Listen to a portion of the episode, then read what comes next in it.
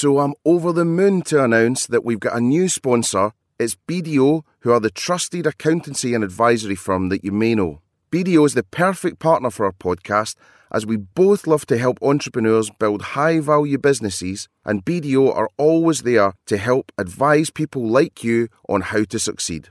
I had the pleasure of meeting a few of the team at the Publican Awards, and I found out they were massive fans of the podcast, were obsessed with the success of our industry, and also a million miles away from the grey suited drones that you usually deal with. To check out more about BDO and how they can help you get to the top, go to bdo.co.uk. Supersonic. Supersonic. Supersonic. Supersonic. Supersonic. Supersonic. Supersonic. Supersonic. Supersonic. From Supersonic Inc., this is the Mark McC Supersonic Marketing Podcast, the rocket fuel podcast for food, drink, and hospitality businesses everywhere. Listen up, tell all your friends, and share with your colleagues. Every single episode is packed full of tips, tricks, and advice on how you can make your brand boom. So today I've got the great privilege of speaking to one of my burger and business heroes, and that is Tom Barton, who's one of a couple or a few founders at Honest Burgers, and they've just done such an incredible job of growing slowly, growing in the right caring way, and also the attention to detail and simplicity for every single thing that they do. The Honest Burger brand really has done such a great job in pulling off the greatest trick that is becoming a chain or a larger group of establishments, but always seeming truly independent and completely loyal and champions to the local community that they serve. So it gives me the most tribute burger stacked pleasure ever to introduce today's guest, who is Mr. Tom Barton of Honest Burgers. Hello, Mark. Hello, am I meant to say Honest Burgers or Honest Burger? Well, everyone says Honest Burger, even though we are Honest Burgers. Yeah, I double. I had Yeah. a little double check on the website and So, stuff. yeah, I was you're yeah. not the first, but um, yeah, everyone says Honest Burger, but yeah, we are actually with the with the S. ah, nice. Not that it makes any difference, but yeah, So um, we shook hands earlier. You'd had a messy kebab. yeah, I know. I, sort of living the dream. I was literally legging it here from from so from our Soho restaurant and grabbed a thing at the Berwick Street Market, and then sort of ran to you and scoffed it directly outside your office, and then came shook your hands without washing my hands, but. And and can you name check where that was from? Was it from somewhere it was one. It was actually decent, but it was a. It was like a souvlaki um, oh yeah. wrap. It was decent. So we were meant to have an Ant and Dec show today with Phil, but he's in Welsh Wales. He is, yeah. He's. uh I think it's some kind of Center Parcs set up for his kids. Oh right, so it's, it's like, like a, a personal thing. oh, Uh, very good. I think, yeah. I think he's probably in in Water flumes. and flumes. yeah, stuff. Good but, for him. But um, yeah, sadly he can't make it. Yeah. Um, so right, all about you then. So let's go back to the start. So just off mic, we were talking about Brighton and you being a student there and all the rest of it, and also maybe some school troubles. So it would be good to just understand that entrepreneur's journey to through to what we're seeing nearly now. Well, how far back do you want to go to my, my schooling days? Well, I guess maybe the the entrepreneurialism would be quite interesting to talk about. You know, realizing that maybe you weren't a fit with the corporate system or the school system, and what made you different, and maybe those early signs Yeah, as well would be I- interesting. I'd never. I remember the first exam I passed was just before my GCSEs. It was a geography exam, and I got like sixty-five percent or something. And that was literally the first time I'd ever passed an exam. Every single oh, time before that, it had been, you know, sub fifty percent. And teachers would just be sort of saying, "You've got so much potential," and I'd be sort of saying, you know, I didn't feel like I did, and I and I hated school. I was, I loved, you know, I had some really good mates, and I still got really good mates, but I didn't have a goal. I was lucky. My my dad um, had a he had a car garage, so you know, I in that trap, I think of thinking that my dad had done all right for himself. That naturally, I'll just do all right for myself without actually giving it any thought. But managed to get into uni, um, uh, Brighton Uni, and that was I was very much the one who's going to go and study. And I actually did all right in my GCSEs somehow. I don't know. But I managed to get in and, and uh, I did well in my A levels. I got an A in business studies, and that was like, Oh, hello. I Yeah. actually found business studies really easy. I just thought a lot of this is just logical, right? It's just mm. basic kind of understanding. And I, mm. so I did find that quite, quite straightforward. So then when I went off to Brighton, I was like, well, I've got to do business because that's mm. all I kind of really knew. Um, so yeah, I ended up getting down to Brighton, where you are from or living now. Yeah, well, I guess the the major thing is I feel like if I had went to Brighton Uni, I might not even be alive. Never mind, Yeah, no, you know. I think too, too much too much fun to be had down there, right? I think that was part of the attraction. Was Brighton would be really good fun, and I, yeah, I mean, I, I, there are many scenarios that I'm amazed I've got away with with my life. down there. it's such an amazing place. I, I love going down there. We, we opened a restaurant up last year.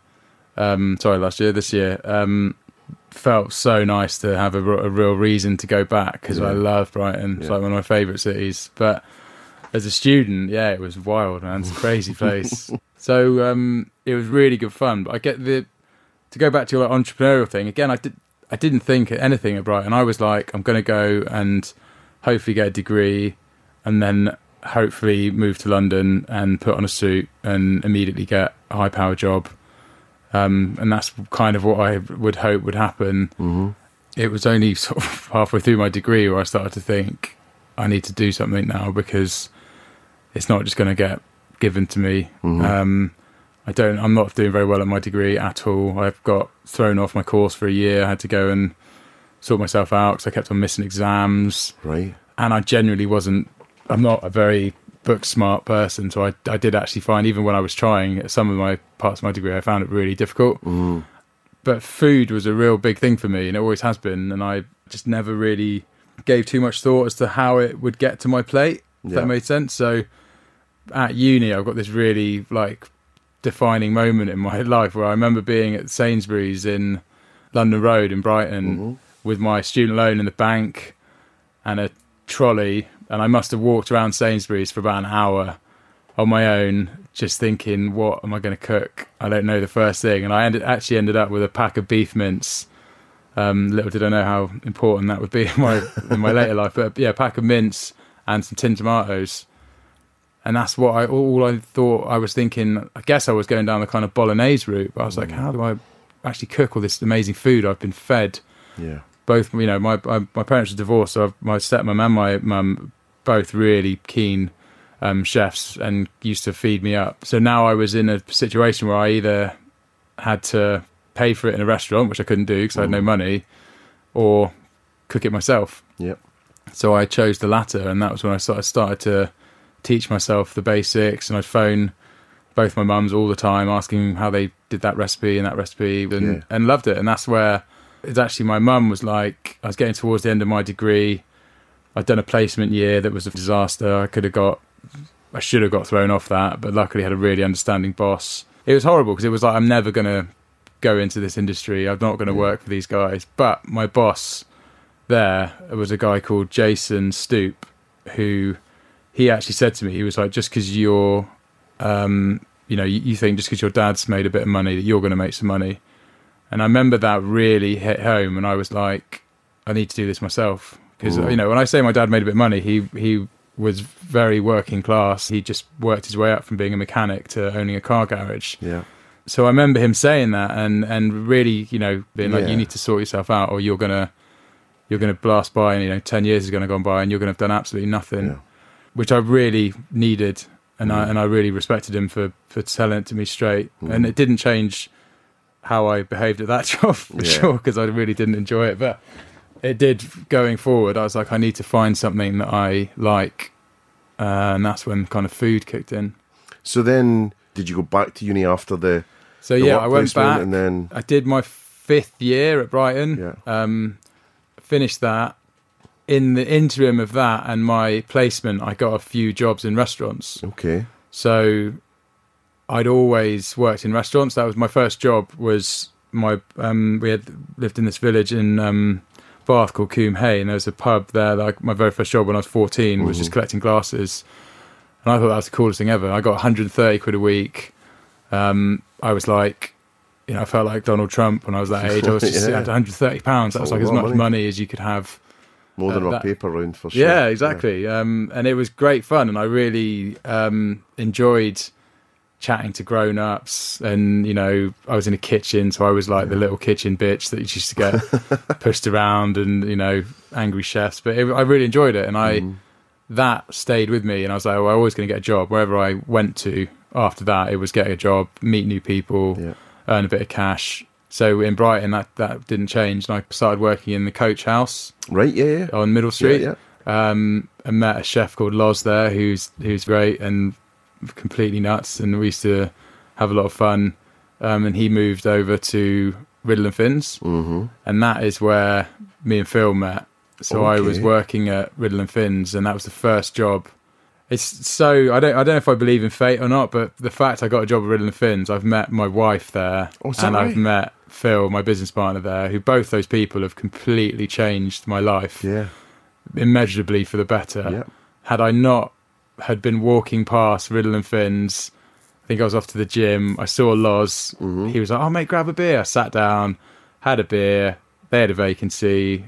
I had nothing to do. I literally started work the next day, Brilliant. and yeah, fell in love with my wife about a day later, and that was that really. But um, that's how where I kind of really got to grips with the with the restaurant scene, and I loved it there. Yeah, You- Riddle and you- Finn's is brilliant. Oh, it's Yeah, awesome. yeah. Such a such a great place, and they do like they do a lot of the you know our, the way we look at food is you know let the let the food do the talking. Yeah. I'm not a very accomplished chef when it comes to techniques. I'd rather just buy really good ingredients Yeah. and and cook them properly. Yep. Same with Riddle and Finns, man. You know, they're just getting the best lobsters, the best Yeah. Dover sole, the best oysters. You don't need to, to mess around with those ingredients. They just taste amazing. Yeah. Well, I, I was just walking past the other day, and what I really like about Riddle and Finns is, well, the one in the lanes anyway. Um, basically, there was this old fella just sitting, you know, and he did his, you know, cashmere jumper on or whatever. Yeah, he's, yeah. bit- you know, obviously a bit well to do. And he's just having some kind of, you know, lunch or sandwich or something like, you know, on the bar outside. Yeah. Just sitting with a beer, and, and you're just thinking, what a civilized. And it was a little bit of sunshine yeah, poking yeah. through, and it just thought, man, I hope I'm doing that when I'm that age. That sounds brilliant, you know. he's living he's living a nice life. Yeah, it looked brilliant. So met Phil in there, and then how did that develop into you know the steps to opening the first Honest Burger? You know what happened? It was a long way away there. So we, I was, we both worked there. We both learned a lot about each other. Um, if he was sat next to me, would say that he thought I was a bit of a dick when he first met me. Oh, right. yeah, so we didn't actually get on very well. right. Um, I thought we got on really well. we were quite good mates, but it was it was like you know, Riddle and Finns is crazy busy, so you don't last very long in there unless you are happy to work in pretty challenging conditions. Um, And also a really demanding customer in there as well. yeah, right? yeah, You big know, time. But either way, we had we had um, we learned a lot about each other's work ethic, and we we got to know each other, and we became really good mates. But that was it, really. We were just mates that um, used to work hard, play hard, which was a the main thing that restaurant did so well. Is you were best mates with most of the people that worked there, and that meant you wouldn't fuck around on shift. You wouldn't call in sick. You wouldn't, you know, make your friend's life more difficult by not pulling your own weight. Yeah. Um, but it meant you also would have loads of fun. You know, we were like shots of t- tuaca and limoncello on shift, and it, it was a real like epitome of what a good restaurant can be like to work in, and it was really good fun. And um, Phil actually was starting to get into a kind of more senior position, um, and I actually decided to leave then um, and go and work at another fish restaurant, which was uh, Fishy Fishy. Yeah. Derm- was that not Dermot O'Leary? Yeah, yeah. Yeah. So I went to work there for a bit. Just as Phil became my manager, I was like, I don't think I can cope with that. And that's when we kind of, you know, me and Phil have had these discussions where we thought about doing something ourselves. Um, but they were very much just pissed after work, thinking we can do this. Yeah, you know, it's be easy. All we need is a chance. And you know, didn't think it would ever come of, of anything. Um, and then Phil went off and did a couple of ski seasons, and he was training to be. He wanted to be a journalist, like a sports writer. He was struggling. I wanted to go to London and get a job with a suit and you know, easy that kind of vibe. I thought I would would have. Um, but bottom line is, we didn't really know what we wanted to do, and it was actually Phil. Um, he had somewhat of an epiphany, he would say, I think, on a chairlift in Switzerland, um, where he was like, "Me and Tom have always talked about doing something ourselves. When I get back to Brighton, I'm gonna go for a beer, and we're gonna plan something out." Okay. Then we did, and we went and sat in the Bath Arms, and we had about fifteen pints and spoke at length about what we would do. And my mum had already pushed me massively into food. She was like, "The only thing I've ever heard you talk with passion about is food. Mm-hmm. You've got to do something about that." And I was really getting into it. I was like, my mates, you know, I I would happily spend days in in the kitchen because I really enjoyed it. I love seeing what I could come up with and trying to learn recipes. And I get my mates to give me like a fiver each. I'd go down do shopping. They'd basically just sit and play So Call of Duty and get pissed. Yeah, yeah, Yeah, And. I'd just go and you know I'd have like fifty quid or something between a load of us. I'd go and buy everything for beef Wellington, and we'd eat like kings. Um, so I was happy doing that, and I, I food was the thing I genuinely felt some passion for. So when Phil approached me, and then we started talking about it, we thought, let's give it a go. We both get on. Um, I trust him implicitly. We had nothing else better to do. but the bottom line is, you know, I I had nothing going on. Yeah. Um, I thought, what, what, what's the worst that can happen? So I think we managed to put a couple of grand in each, and we decided to do, um, f- like outside catering was going to be the the way we were going to make our millions. Was going to be Okay. out of a, a tent in a muddy field Yeah. um, because we just didn't have enough cash. Like we, we, you know, opening a restaurant costs few hundred grand. A gazebo from Argos. Well, Isn't. unbelievably, the gazebo was two grand. What? I know we were we were so flippant. I remember it was me. I was like, "That's that's the bricks and mortar. That's it. It's got to be sturdy." And we went to this company. Two grand. Um, I mean, it's a good marquee. You sure. that. It still stands to this day. But um, Weddings, bar mitzvahs. yeah, yeah, you name it. Um, and I and that night in Bath Arms, Phil wanted fish and chips. I was like, no way, man. Fish and chips isn't cool. My grandpa eats fish and chips. That's it. You know, it's it's not it's not scalable. And I didn't really like fish, and I, I do like fish now. But that back then, I was You worked at Riddle and Finns and didn't like fish? I did kind of. I only really like the fish I couldn't afford. Like I could eat lobster all day long, but Yeah, yeah, yeah. who couldn't? Right? But the I was just coincidentally I was cooking burgers for mates because it was summers in Brighton. Yeah. I was you know making barbecues on the beach, barbecues in my garden, making massive big chunky burgers with like whatever you want in it. I'd I'd put it in a burger. Um, they were all mostly terrible if I look back at it now. You know the the stuff I put in, thinking that's what you'd have to do um, to get a tasty burger. So they, I was like, let's do burger and chips, man. There's no, I'd never had it before. I'd never had a good chunky homemade farmers market style burger Yeah. with like a decent cheese on it. It was either like you'd go to, you know, one of those places that had a, a grill for cooking burgers and then a grill for just keeping them Yeah. cooked Yeah. Yeah. for hours Yeah. and that was the kind of vibe. It was that, and there was GBK in Brighton that was rammed that I thought was like the best burger on the planet at the time. Um, and it was decent, you know. It had a half decent bun, it had good ingredients, quite inventive, but not the kind of thing we wanted to do. We just wanted to do a simple, decent burger that was made with good ingredients. Yeah. So that's when we started to look into what would make a good burger, and we were like, it's got to be good meat. And we went to quite a few butchers in Brighton. Um, a lot of them weren't interested because we started saying we wanted a good fat content to Right. get the flavour into it. And bear in mind, this is most stuff I just found on the internet. You know, I didn't really know. I was Yeah. 23 or something, going into a butchery with big, you know, scary men, Yeah, yeah. and they were like, you know, they just make you feel Yeah. ten centimeters tall, and like you, you're doubting yourself as soon as you go in there. So, but then we did. We met a guy who who gave us twenty percent chuck steak, minced up, and we've turned it into a burger and seasoned it, and it was fucking amazing. We were like, this is this is so much better than Yeah, what you do. what anything you we'd had before. Um, let's just let's just do, do that, and then we started making chips from scratch because again we were like, we want to be different. We don't want to be the same as everyone else. Yep. And you know, you can go to thousands of restaurants in this country and get the exact same chip. from a food service provider. Yeah, in like Yeah. Holland, you know, and it's the mm. same potato, the same, Yeah. you know, unanimous, unanimous kind of shape and crispiness and all that stuff.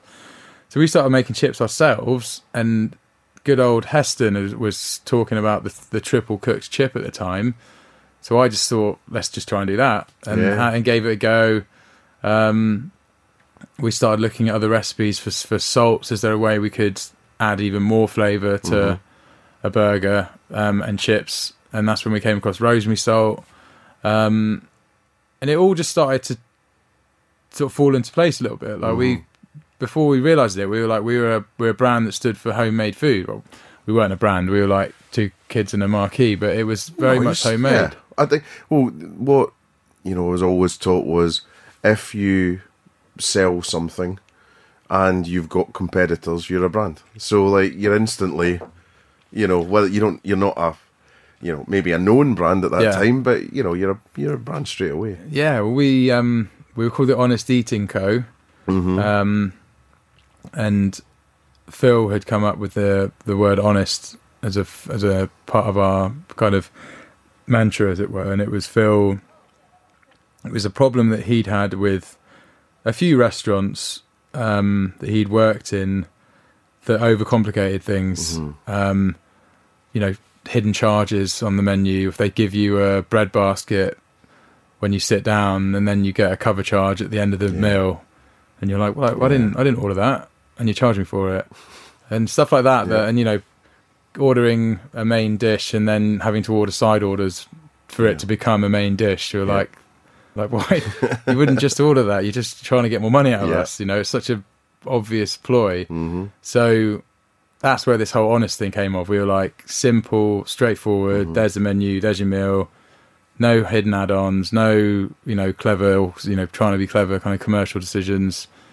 Just straight up. Yeah. Um, and that's where it all kind of began. And my mum's a really good friend of my mum. It was her daughter's 18th birthday, I think, was our very first job.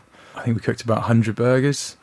Um, I think we charged 800 quid for it. We were like, this is amazing. And, Yeah, you yeah. know, we got, we, um, Back to the glass collector. I remember her asking if we were charging VAT, and I was like, "Is that?" um, and we went, we drove out there, we cooked, and I remember, you know, I was 20, 23, 24. Phil was a, three years older than that, and there was a woman there who was friends of the the mum, um, who's an outside caterer.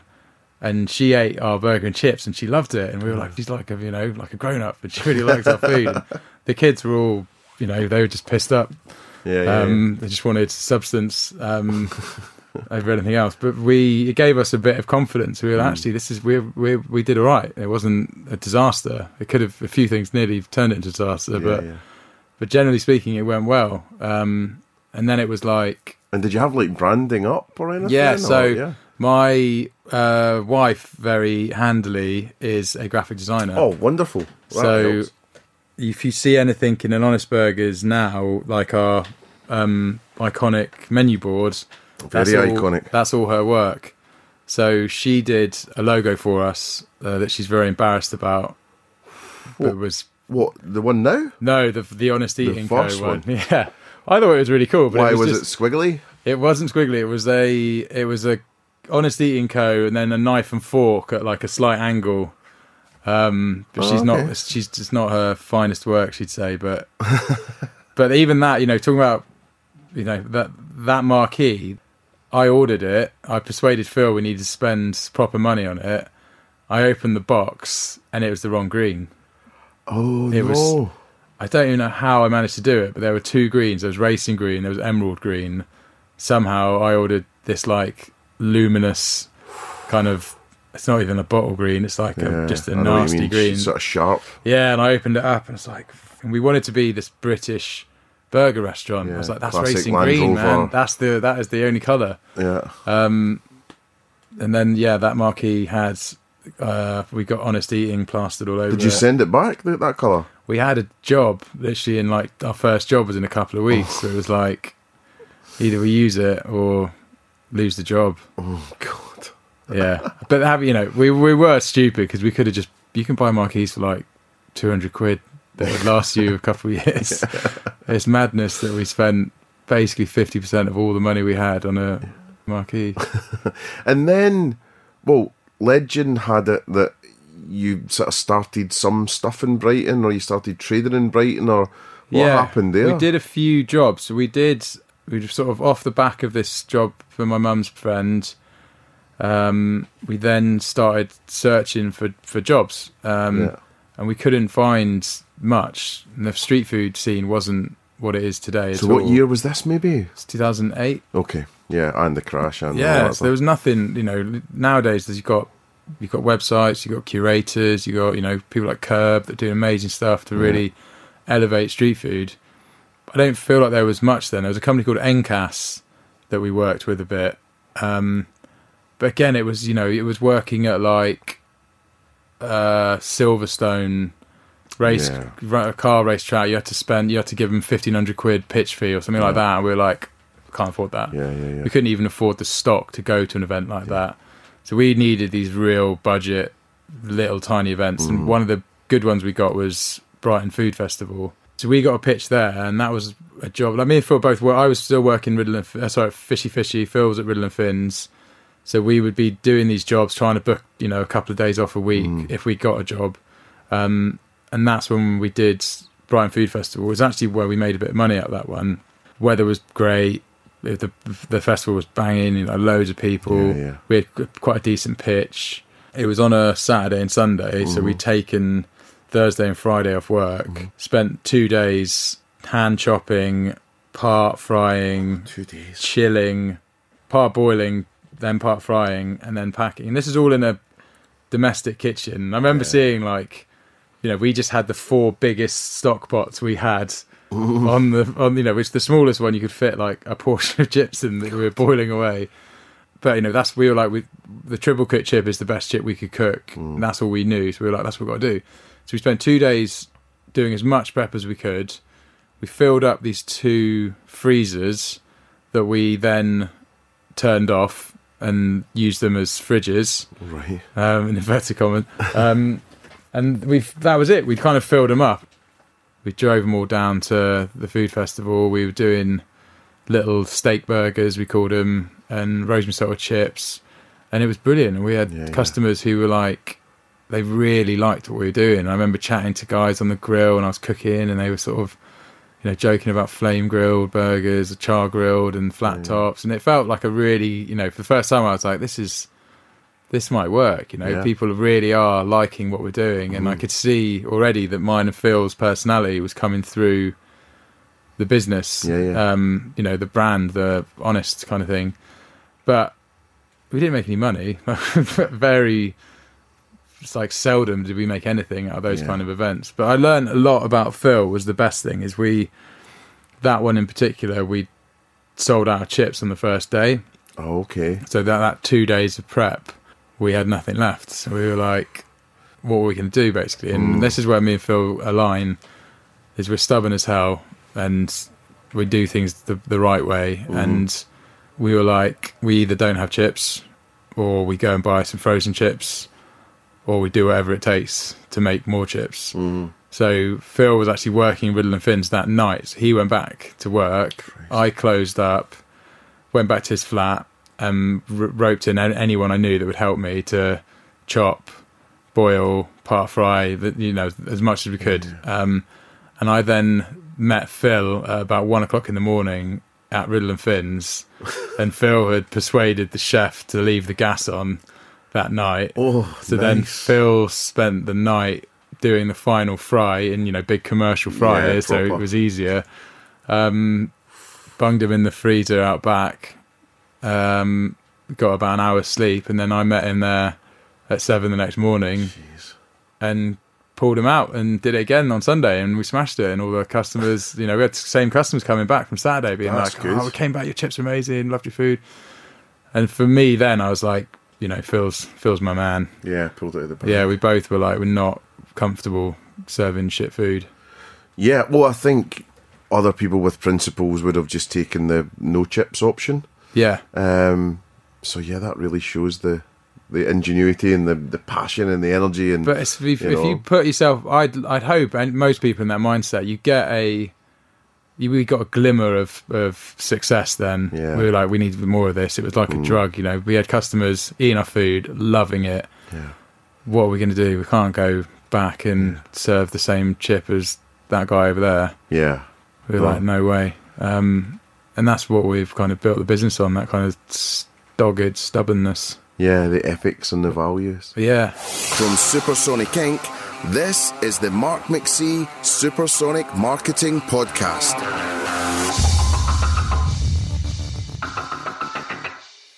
Just a friendly reminder that this podcast is brought to you by the good folk at BDO. BDO have been long term supporters of the hospitality sector and they are really passionate about supporting innovative entrepreneurs on their journeys and they also want to give you the right advice and support to grow your business. Just in case you don't know, BDO provides tailored advice to the sector across corporate finance, due diligence, tax, and all accounting matters. BDO work tirelessly to give their clients the advice that they need when they need it to succeed. For more information on BDO and how they can take your business to the top, go to bdo.co.uk. Hashtag ad. So fast forward into, you know, restaurant one, store one, shop one. I'm not sure what you call them. What do you call them? Restaurants, we call them restaurants. yeah. it? Yeah. So where where was number one then? Number one was in Brixton. Brixton. Yeah. So we never op- wanted to open a restaurant. We kind of make that quite Okay. clear. Um, so how we managed to have 33 of them is, um, yeah, it's beyond me. But we, we wanted to do outside catering. We thought that was the way. So we were kind of, a few question marks were hanging over us on how we could make this work because we were kind of 10, 12 jobs in. We didn't have a penny to show for it. And we met a guy called Dorian, who's our um, joint MD now, and he'd worked for big brands like Strada, Bills um, in the early days. And he was very kind of restaurant focused, you know, sort of 20 years in the in the game. He was interested in what we were doing, and all he really knew was we were two lads from Brighton making burgers. Um, and we went and cooked at his house. Um, I remember vividly spilling grease all over his decking outside, and we were like, because Dor had a successful career under his Yeah, belt, yeah. and you know, and uh, um, his wife was a lawyer. They had this nice fancy house in Clapham, and me and Phil were like, you know, scruffy kids from Brighton. looking at the silverware. Yeah, exactly.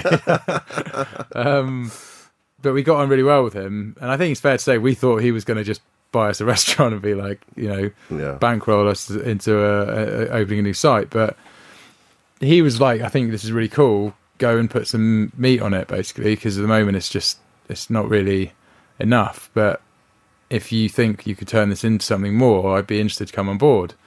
So we thought about it long and hard, and we were very like suspicious, like you always are in the early days, sure. thinking, "Who is this guy? You know, what does he want?" But ultimately, we were like, you know, we've got we've got nothing really now. You know, this is a chance for us to learn from someone who knows a lot. Um, so I moved up to London to show that I was in, I was interested. Um, he bought in, I think, for two and a half grand. We, yeah, we probably valued the business at seven and a half grand or something. Right, right. Um, Dor put in two and a half grand, and he came on board, and we were like, right, we're going to do this. We're going to open up a proper restaurant and go the normal route, you know, VC or a wealthy friend of a friend or whatever. Somebody who wants to take a take a punt, yeah. um, but you need a couple hundred grand for that at least. Phil was working his notice in Brighton. hmm I was working in Giraffe in South Bank and happened to just move to Brixton completely by chance. Um, walked around Brixton on a um, Sunday afternoon, walked into Br- Brixton Village, Yeah.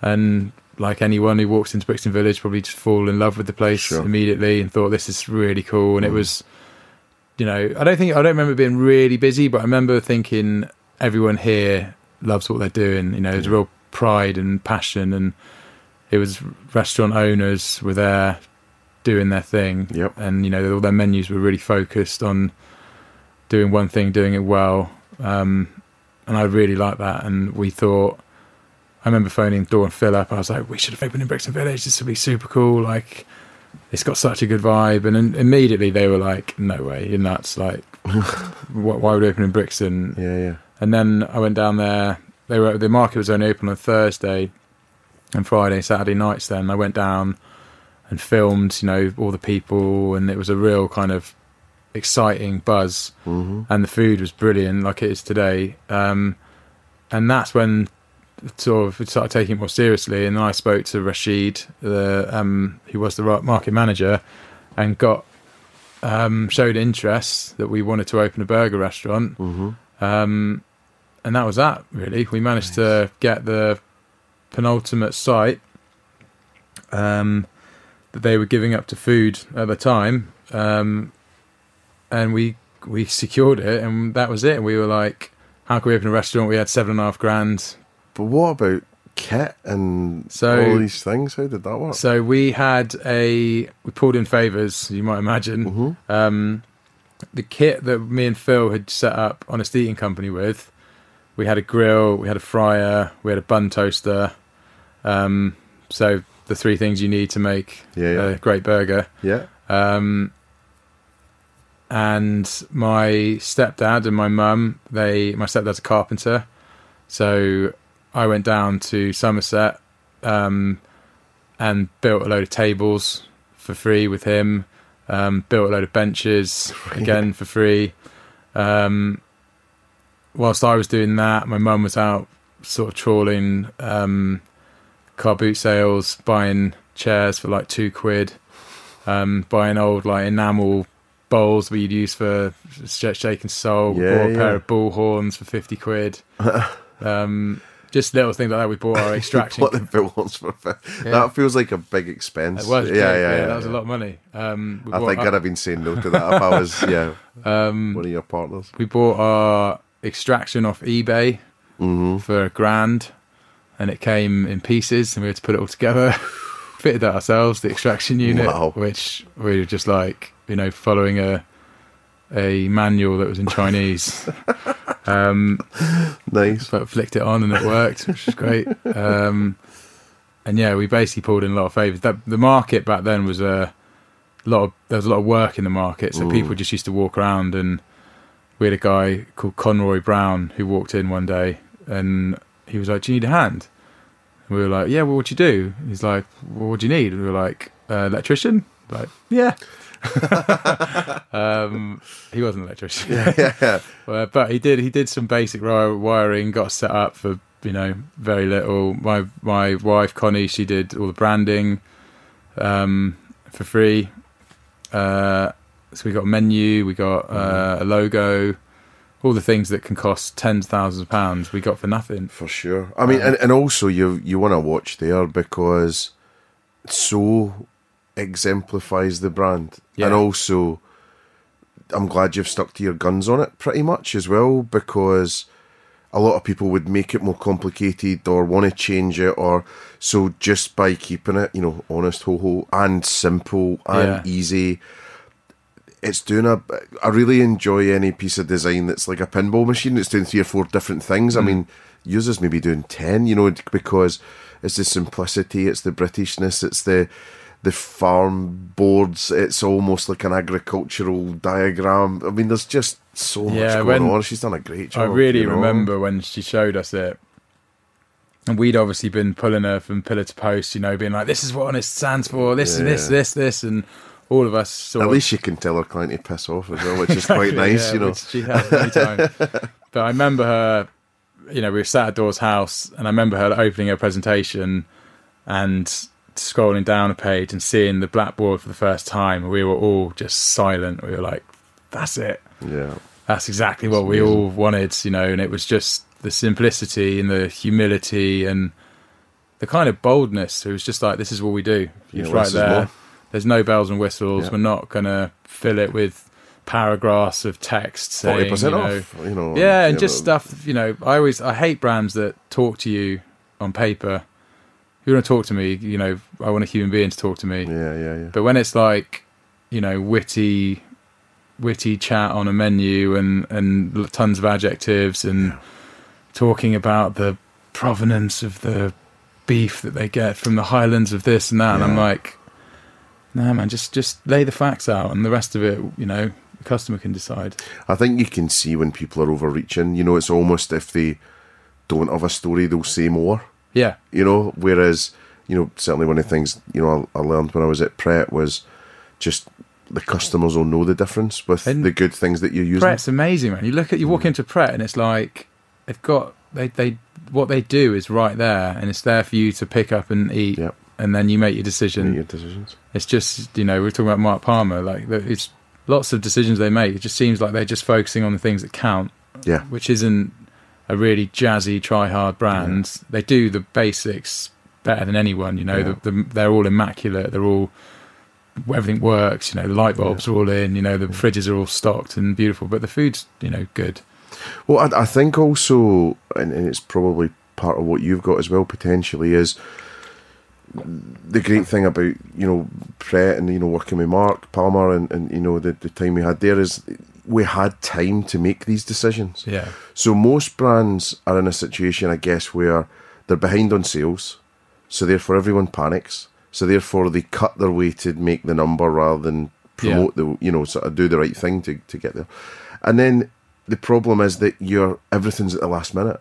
yeah, Whereas with Pret, you were marketing six months out, nine months out, twelve months out. So then you've got all this time to actually sit down and think properly about something. Whereas, you know, let's say when I was at YO! Sushi or one of these things, it was just a, a busy environment and we were chasing certain numbers and whatever.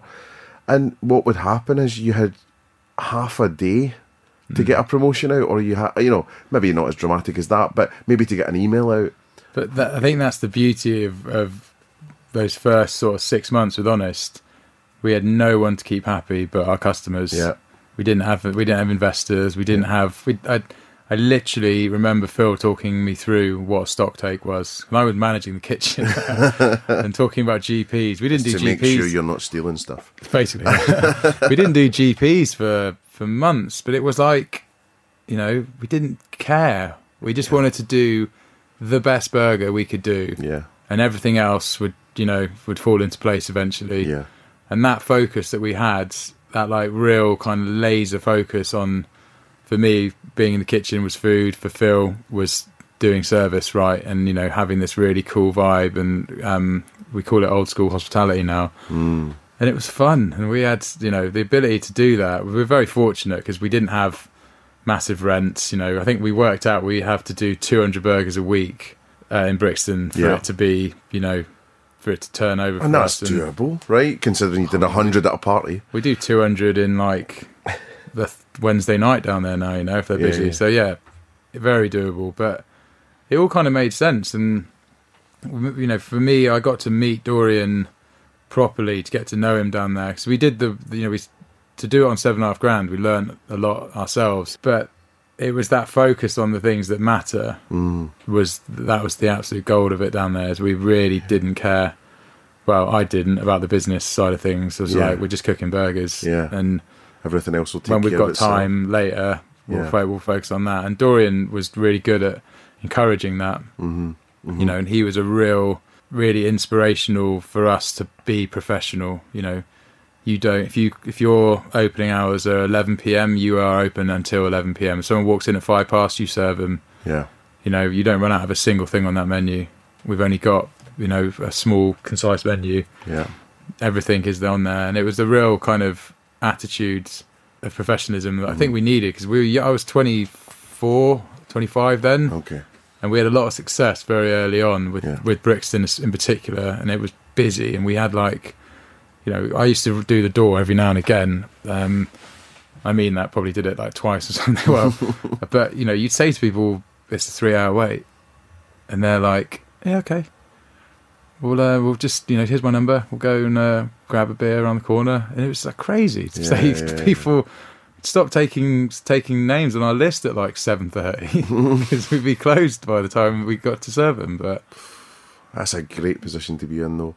And it's Yeah. that whole wisdom of crowds thing, you know. If if it is super busy, you know, the sort of the antes went up, hasn't it? yeah, you know, in which of, hard though, man, because we when we first started, like I don't really know.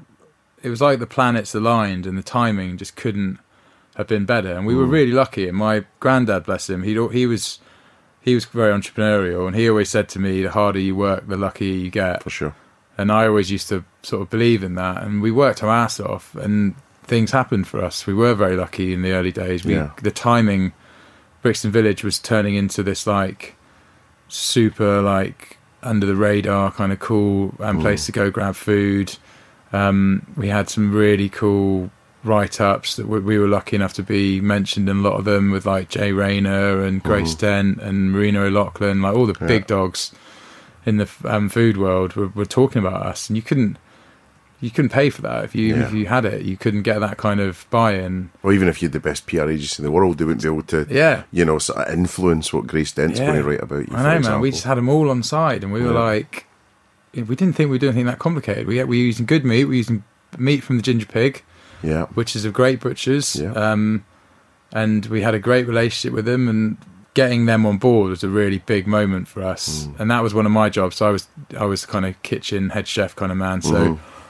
While we were building Honest, it was about you go and find the best beef supplier because that's what's going to make us stand out. So I went through and I'd sort of cycle up on my bike to these butchers and I went to like Moen's and Clapham and I mm-hmm. went to HG Walters yeah. and both of them I got patted on the back and told to piss off basically like now we're not interested in, Wow. in what you want and I was like okay fine this is really frustrating um, so then I resorted to phoning people and thought I'd be taken a bit more seriously on the phone Yeah. um, than going in. And I phoned the Ginger Pig and Tim Wilson, who's the owner. He answered the phone, um, and we had a really long chat for for about an hour talking about it. He was really keen, um, and that was that. We got some samples. We thought, this is brilliant, really great aged flavour. I learnt a hell of a lot from him Mhm. in terms of right cuts to use and fat contents and you know different things. And then got to a couple of weeks before we were due to open Brixton, and I had to set an account up with them, and I didn't. I left this to the last minute because I was unorganised Yeah. and said sent him off, and he calls me and he was like, "Tom, you didn't tell me your restaurant's in Brixton. Like, how am I? How am I going to get the beef there?" Oh, And I was like, well, you just deliver it. And he's like, I can't, I can't send a van to Brixton with like 20 quid's worth of beef mince. It's going to take my driver, you know, like an hour to get there. It's not going to work. And I'd never met him at this point and he didn't know anything about us. So it was kind of like, yeah. you know, first hurdle and we flopped it big time. So I was like, don't, does, that doesn't matter. Um, I had a bike. I was getting quite into cycling and I just thought I could do everything back then. And I, um, said I'll just cycle up to Brix, uh, up to Marylebone Mm-hmm. and chuck the meat on my back in a cooler box and cycle back to Brixton and, and make the burgers, and that'll be that. And that's how naive we were. We thought we were going to open the door and do like 200 burgers a week. You know, Yeah. it was going to be nothing. And every day, just busier and busier and busier. Um, and we did 90 covers on our first Thursday night. So we got very close to the point where I couldn't collect the meat and put it on my back, Yeah, yeah. obviously. But I had a an, a day where I'd gone, I'd started work in Brixton, and the our buns hadn't been delivered because they couldn't get access to the market. So I told the bakery to deliver them to Marylebone, and I'll put them on my back when I collect the meat as well. Play. Um, so I got I got to Marylebone. We had 18 kilos of beef mince in this big bag. Um, all the buns I'd put in a bin bag, and I'd bought some duct tape from um, hardware shop around the corner. And I basically, you know, Marylebone Ginger Pig is full of quite wealthy people, Yeah, and I'm sat in there with my arms in the air, getting um, 150 buns duct taped to my back. it's not like the Wolf in Wall Street, sort of smuggling I money know, it looked, it looked dodgy, whatever I was Yeah, yeah. doing. Um, and luckily, one of the butchers took a photo of me doing that, and I cycled back to Brixton, and Phil was there, and I was proud as anything. I was like, sorted this fucking problem out. You know, got my uh, got everything there, and Phil rightfully, you know, un- um, took the duct tape off me and had a look at the buns that were in a bin bag that were completely squashed to bloody hell. Um, we could barely use them, but what the good that came from that is Tim Wilson got sent this photo of me, and he phoned me up and was like, "I want to come meet you." Um, we were buying nothing off him, you know, we was probably spending Yeah. a few hundred quid a week at this point. He's like, "I want to come meet you.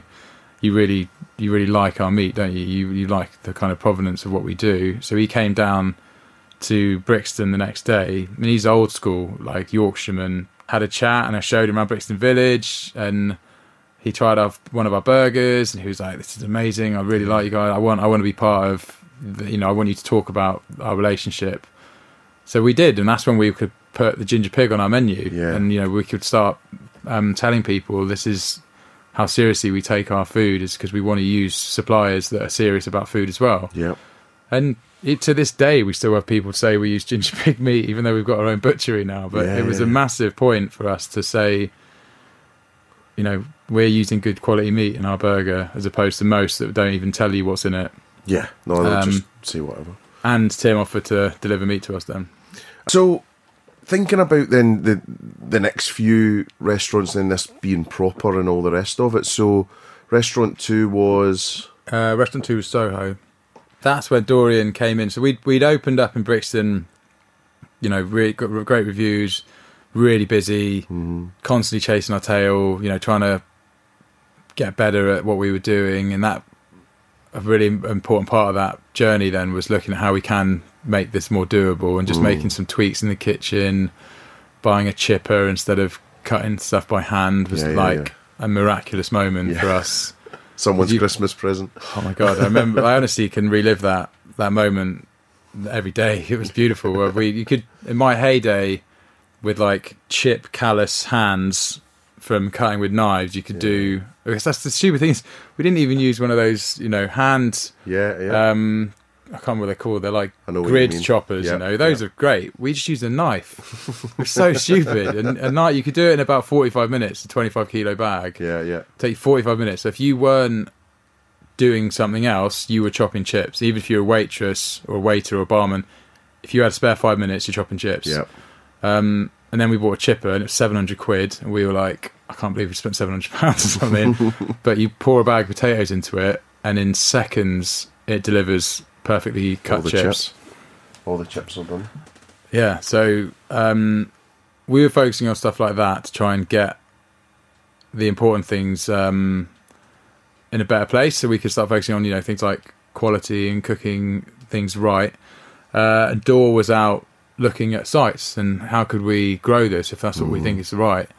Um, and we thought Soho seemed like a good option because it was you know it still is a real great place for independent brands um, but it's expensive. So Yeah. we had to borrow. We, we we looked at borrowing money. We looked at bank debt. No one was interested.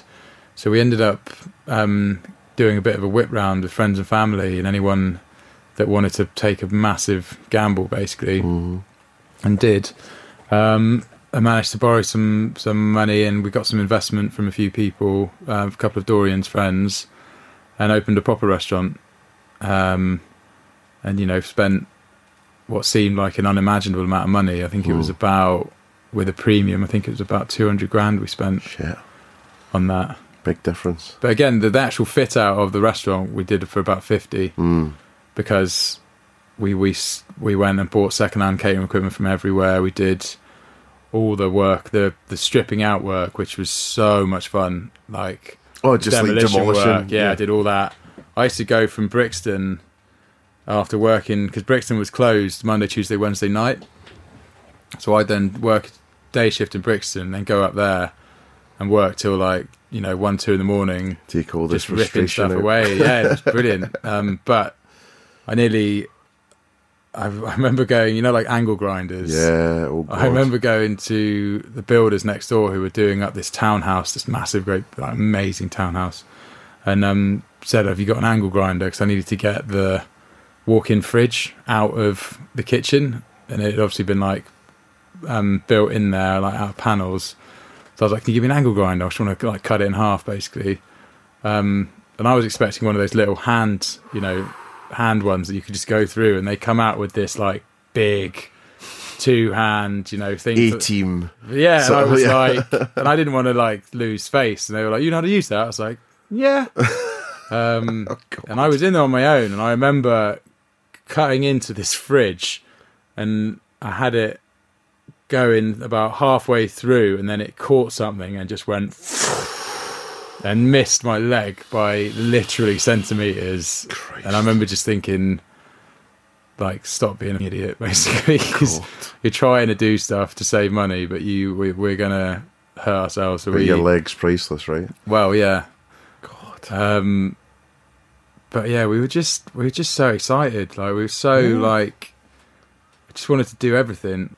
But yeah, we got Soho open, and we didn't change anything. We did the same uh, menu, same prices, and we opened the door, and it was ghost town for Yeah. about two weeks because we'd opened uh, bang in the middle of the Olympics. Bad time. Bad time, yeah. But um, and I I remember clearly Phil Phil was like pacing up and down, thinking, "Mate, we've we've been arrogant. We've been we should have. We, why do we think we work in Soho? Like really panicking." And I was quite calm, and Phil's normally the calm one. I'm the kind of hothead, and I was like, "Mate, just chill out. Like, be all right. We've got to just stay calm, keep doing what we're doing." And Phil's like, "We need we need photos. We need we need quotes. We need to start putting stuff in the window." um, And- Exactly the behaviour of restaurants that Yeah, yeah, You know? they try too hard. Yeah. And, you know, we were like, no, man, what we do is what we do. And it's, you know, what's not to like? We do it well. Hmm. That's it. Um, and yeah, sure enough, Olympic stopped. Customers flowed in. yeah. And then we were like, this is, this is great. Like, this is working. And we put a head chef in there and taught him how to do everything. We had um, AA Gill come down Uh-huh. and absolutely tear us a new one. Did Um, he? Yeah, he hated it. Oh. Yeah, he was the one main reviewer, like sort of big time reviewer, who hated it. And said what? What was the He's- what's the quotes in your Oh, head he that was still spinning around? delightful. He said that our waitress looked like a prostitute. Ooh, That our that's chef, unnecessary, isn't it? oh, it's completely unnecessary. Our chef was an immigrant. He basically said that um, he said that when I sat, I sat at the table and I had to wipe the grease from the proletariat that was sat before me. It was a real like, you know, he's after blood here. Mm. Um, but I remember getting a text from Will Beckett from Hawksmoor Yeah, yeah. basically saying congratulations you've got a great restaurant if um if he hates it Oh, um but yeah but to be honest with you we were so I was flattered that AA Gill even knew who we were. You know, we were, we had two restaurants at this point. We were selling burgers. Why the hell is AA Gill? Why are we even on his radar? um, it's a good way to look at it. Yeah, I did honestly. sunny side of the immediately, street. Yeah. I was like, I cannot believe a like oh, he should be reviewing proper restaurants, yeah, not yeah. not us. But you know, you could tell there was people were talking, and we were the new kids on the block, and we had a really good social media presence. We'd taken Mm. that seriously from day one. That was completely my wife's doing. Where was it at that time? Was it Insta? Was it no, pre-Insta? Twitter, Yeah. all Twitter. Yeah, Yeah, Um, Instagram was tiny back then. Yeah, yeah. F- Certainly in my world, anyway. yeah. But Twitter was big. I was posting photos on um, new burgers. We're coming up with we're coming up with new specials at that point. You know, putting. I was getting quite a good following of our special burgers that we were changing whenever the hell we decided Yeah, to do it. There was no structure, but it was like got this cool idea for a burger, and we just put it on our specials board. And And, and examples of that would be um, Rib Ribman stuff. So Ribman was much later. Yeah. When we the ones back then, we didn't really we did whatever we wanted. So I did some great burger. I did one with black pudding in, where we grated black pudding into the beef burger and Mm-hmm. Oh, did right. it with a slice of apple tempura and a tarragon and caper mayonnaise. Um, and it's made a comeback now for Manchester. Well, putting black pudding Yeah, in for yeah. sure, yeah. Um, but generally, it was like That photo's great, by the way. I mean, that is so. The best food photography in the world for me is always Hawksmoor, right? Like Yeah. some of the stuff they've done is just still yeah, yeah, eye-wateringly that's the amazing. part, isn't it?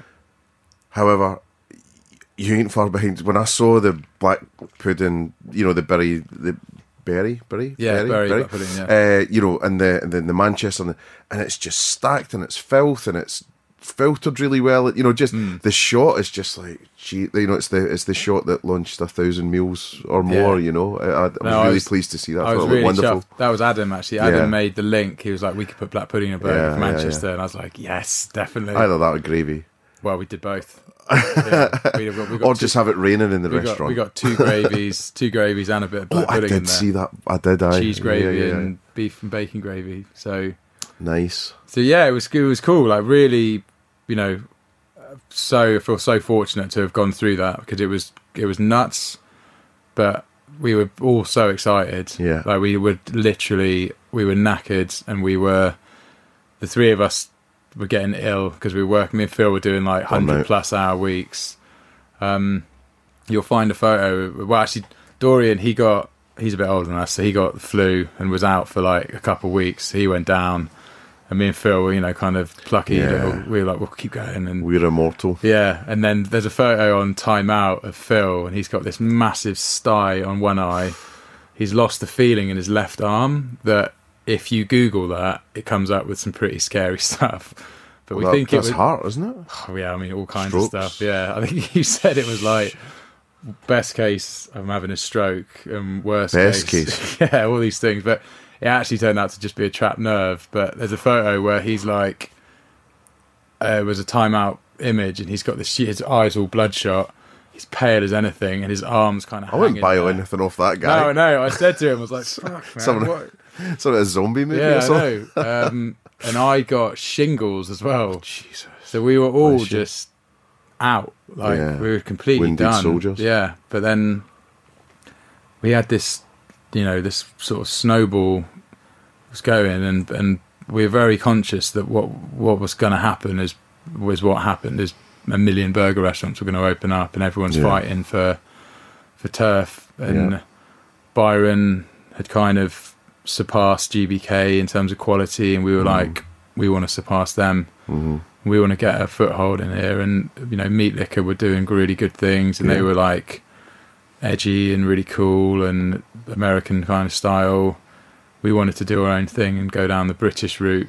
Well, it, it's really interesting. You know, I, I did the intro earlier before we met, and, and I talked about what I feel about you guys is two things. One is I think you've created an evergreen, sort of timeless type brand that isn't Oh, of any moment, you know, and I think that's a nice position to, Hmm. to be in. And I think the second thing is that you have pulled off the biggest trick in the book. Not that it's a trick, but everyone wonders, and you know, your ears will be burning in some conversations I'm in with, with clients and presentations, whatever, which is how can you be a chain stroke group of restaurants if you don't like the C word, but still feel fiercely independent? Yeah. very few have managed to do that. Right, you've It's got hard, yeah. you know Brewdog. uh, It's you know to some at least you know Mm. that they're still standing for something. You know, you guy. You know, there's not many because once you pass that, I mean, I'll give you an example. Small batch coffee Mm-hmm. in Brighton. As soon as they open site number two, they get called Star Batch, like Starbucks. Really? Yeah. People are No, bastards. people, people, they would rather see you crash and burn, man, wouldn't they? Yeah, yeah, oh, they'll love your first one or two, and Yeah. then they're like, "Fuck, they're they're they're over." You know, it's like know, pop man. music. It is like the Brits are terrible. We don't, we don't get. I remember, I remember this guy's face for the rest of my life. I was outside Bri- uh, Brixton. It was about a week before we were due to open, and you know, week before you open a restaurant like that, you're stressed as hell. and I was sanding tables, I was covered in sawdust. I had like sawdust in my eyes, and I was just like, you know, I was in a in a pretty tough place, and we'd put our just put our signage up, and this guy walks past with his mate, and he looks up and he goes, "Honest Burgers, that'll never last," and just carries on walking, and I'm looking That's at a him t-shirt, like, yeah. I was looking at him like, "You bastard! Like, what Yeah, is why? Why What's are you so you?" yeah?" Yeah. But yeah, let's wonder if he knows now. it's a nightmare. So I've got a few concerns, and my concerns are we could probably talk till nine pm tonight, and Yeah. I've got I've got no, it's been amazing, right? Because you've told me your amazing story.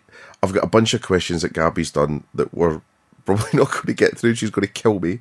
So um, what I'm thinking is we could probably do a part two, maybe later in Yeah, the yeah, year. get something like Phil that. along. Get Phil along. Yeah, You know, Dor if he wants to come along. Whoever. No, 100%, Um, I Adam, that. Yeah. get them, get them in. Meg, make it a whole big. You Yeah, know, so yeah. as I was saying, I've got a few family ties to you guys through. You know, Meg and us go back a long way and, and stuff like that.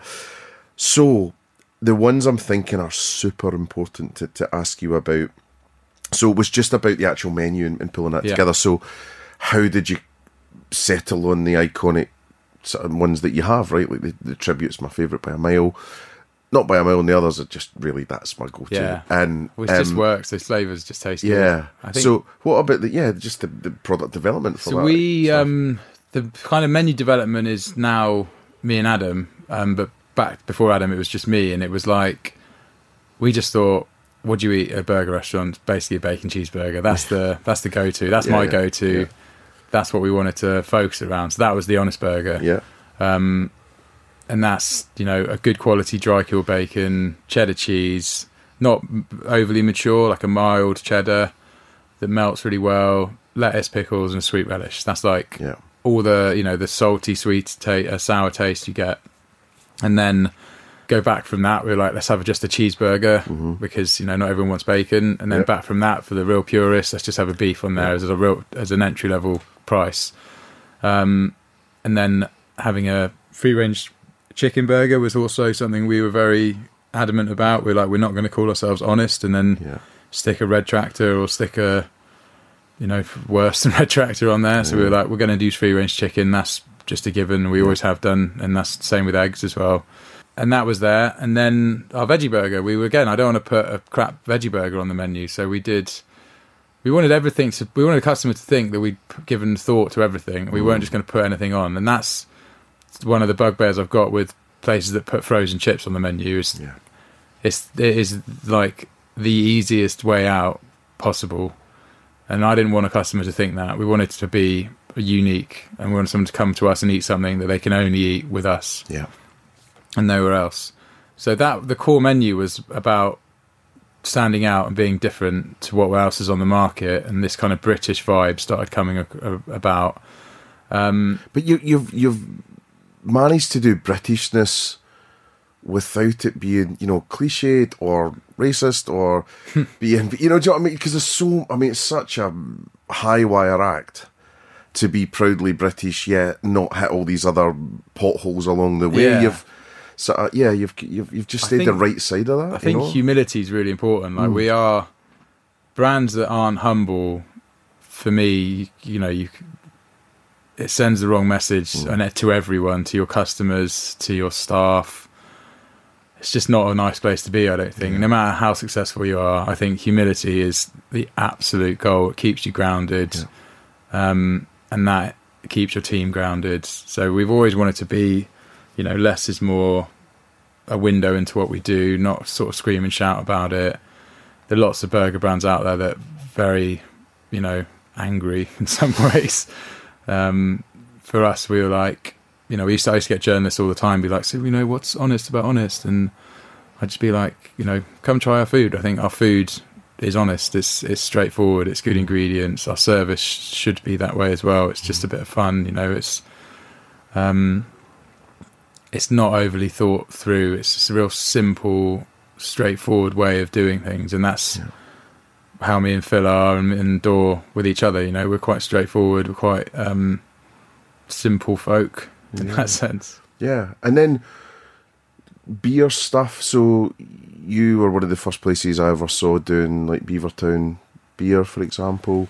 Well, yeah, I mean all that. Yeah, how did all that come about as well? So our, you know, you mentioned about about not behaving like a chain restaurant or you know a group of restaurants, whatever you want to call it. I, for us, local has become a really big deal, and we take it really seriously now. And mm-hmm. that started with beer. So we decided when we started seeing all these breweries pop up everywhere. Mm. And we had restaurants near some of these breweries. We were mm-hmm. like, definitely gets to get them in because they're really cool beers, and craft beer was getting a lot of momentum. And we started doing that, and then we started saying, right, every one of our managers, when you come in, you get to choose your local beer, and you can just go off and find it. And as long That's as cool. it, you know, works and it's GP and it tastes good, Yeah. that's you know, that's that's you. You can go and sort that out. Um, and at this point, we'd done we've got a load of local beers on our menu. And now every single one of our restaurants has got their own local beer on there.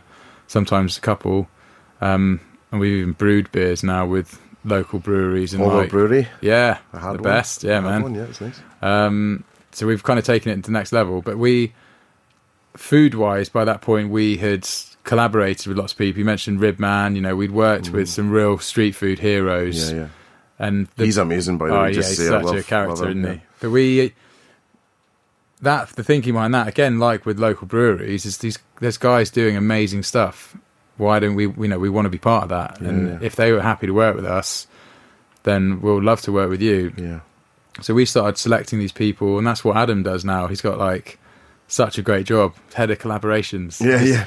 Goes out and tries some of the best street Charms food. How- people. How can we put it in a burger? Yeah, But yeah. um, we feel that that's a really important thing for us. Is not feeling like a chain restaurant. Is working with people that um aren't you know your Brakes and your Bidfood and your you know your kind of huge factory based in Europe sort of pumping out bland food it's working with people that have a real interest in what they're doing and are producing amazing things and it has really um put us on a good way for for doing these local burgers in every restaurant now we've got a local burger Mm-hmm.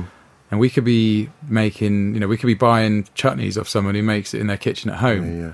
and that I use that example because we we the local thing came from when we opened up in Cambridge, so that was our first site out of London, and we were bricking it that we were opening. You know, Cambridge is very it's quite a wealthy city. It's quite London sort of vibe, Mm-hmm. but again, we were humble and we were afraid, and I think that's the best way to be. You know, Yeah. slightly nervous about everything you do is a is a, a good mindset. So we were like, how can we how can we soften the blow that we are a London brand, but we're not we're not going to be a brash one and come in and expect everyone to like um, immediately fall in love with us. So we thought let's get some local guys in, on board, and we used Jack's Gelato for our milkshake, and we bought a local cheese from um, Cambridge Cheese Shop. Yeah. And then Jackie, who owns Cambridge Cheese Shop, she makes chutneys for her own shop. And I was like, "Can we use one of your chutneys?" Um, and she was keen, but a bit skeptical. And I was like, Yeah. "Can it be great? You know, we'll give you loads of um, of press, and we'll talk about it loads." And then we started talking numbers, and I was like, "I don't know, we need like ten kilos a week or something." And she nearly fell off her chair. She's just Too like, much. "No way." Yeah. So I was like, look, well, whatever we, you, whatever we can do to help, you know, I've got, I've got a load of chefs. They can do all the donkey work for you. They can Yeah. chop the onions. They can peel them. They can do that. So we started doing that. Then we just gave her all the ingredients, and then she made it Wow. at her recipe. So we really try to work with these guys to show them that we can be a good relationship for both of us, and we get a great tasting burger out of it. Is the bottom line. Um, and now, yeah, we've got thirty-two or so local suppliers that we work with, Mm-hmm. and I think that that's not what chain restaurants do because it's a bit It's more- difficult. It's in a hard to do box. It's really hard, man. Yeah, and, and what you find is over time they're trying to simplify everything, but it's I think the nicest results come from the, the harder to do stuff. you Yeah. know? if it's difficult, it's probably worth doing. Oh man, if you want if you want an easy life, just don't get into the restaurant industry. Basically, right? Well, and you just work. reminded me of a quote there about you know falling in love kind of thing, and um, it was the thirtieth anniversary just of the Stone Roses album, and Yeah. Ian Brown had an amazing quote, and he said, um, "It takes time for people to fall in love with you, but it's inevitable." Yeah. So just kind of having that mindset that patience, humbleness, definitely works. yeah, no, and we we're all about humility. So there's loads of marketing ideas and all this, but actually we might save that for, for another one. So I was just going to finish up by asking you a couple of questions. So just some quick fire things that Yeah, weren't in the questions. Sorry, I know. I'm not very good at quick fire. but So basically, um, we do this little feature called Mark Out of 10 at the end. So it's about you and your tastes and things like that. So, best city to eat in. San Sebastian, Okay.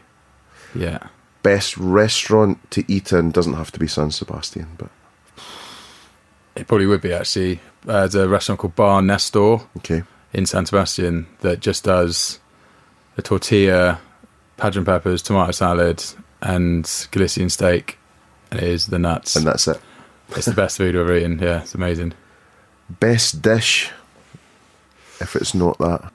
Um, it's probably some fried chicken I ate in New Orleans. Oh, really? yeah, That's this cool. place called Willie Mae's. It was Ah. just the tastiest, most indulgent, like humongous piece of fried chicken in this pretty ropey neighborhood in New Orleans. That's unreal. Nice. Nice. Oh, maybe put some links up to that one. Then. Oh man, do it's really famous. Like it's, uh, it's got some, I think it's like the best fried chicken in America. But I see why it's amazing. I'll check that out. Best drink. What's your go-to? I don't drink anymore, so Are you giving up? yeah, Ah, good man. I've given it up, and I would boringly say sparkling water or uh, alcohol-free Lucky Saint. Yes, very good. we had, we had the sell. guys on. Oh yeah, Yeah, Luke. before. yeah. We had Luke on. Yeah, Yeah, I love it, man. I love Lucky Saint. So that's my Mm. um. I like. I'm. I'm. I haven't been drinking long enough now that I can get the same thirst quench from an alcohol-free beer that I Yeah. could from an alcohol. Well, beer, there's so much good range now, right? There's yeah, special it's great, man. and So all these things coming out. And I think Brewdog's got the Punk AF. oh, and they As do the fuck, yeah. nanny state as well, Nice don't they? Yeah. And then final one was a bit of a name and shame, which is the worst restaurant or meal. Um, worst restaurant meal. God, I'd say probably nearly every meal I've ever had in an airport has been pretty atrocious. Yeah. yeah, Not to to name drop, but I think I had a breakfast once in Heathrow, and I was chatting to the waiter, and I think we would. It was on a, a mate's trip. We were kind of drinking, and it's just like the person that made that food just really isn't enjoying their life. You could tell it. You know, it was just done with so little care. and I was like, you know, yeah, I'd say probably uh, most most branded restaurants and airports. Okay, that's quite a few. yeah. So listen, I think we'll leave it there. Um, it's yeah, it's been a really good chat, and for us just meeting as well. that's been a you've opened your opened your soul and told us a lot of stuff. Yeah. so thanks no, for that. thanks for having me, man. It's been great and really good to meet you. And as I say, it probably won't be the last year. We'll, we'll try and get the whole gang. around Hopefully at so, some man. We'll point. get um get Phil along, and he can he can uh, dish the dirt on our service. That's great. That would be ideal. But listen, thanks so much, and yeah, we'll catch up soon. cool. Cheers, Mark. Thanks. So there you have it, an incredible podcast episode, an incredible story from Tom Barton. I hope it's really given you a great insight into how to do business in the years of 2019, 2020 and beyond. To not think like a big chain, to not think like a big group, and really just stick to the things that are important, that are really going to differentiate yourself in an evergreen level so that you can build the business continuously, happily for many, many years to come. A massive thanks also to everyone who is listening to the Supersonic Marketing Podcast. It's doing incredibly well in terms of listenership and comments and engagement and shares. So thank you so much for doing that. I really do mean that. A huge thank you also to Gaz and Gabby for all of their help in putting the Supersonic Marketing Podcast together. So this is me, Mark McC, signing off. Thanks so much for listening, and I really hope that this has given you some real value to help your brand boom.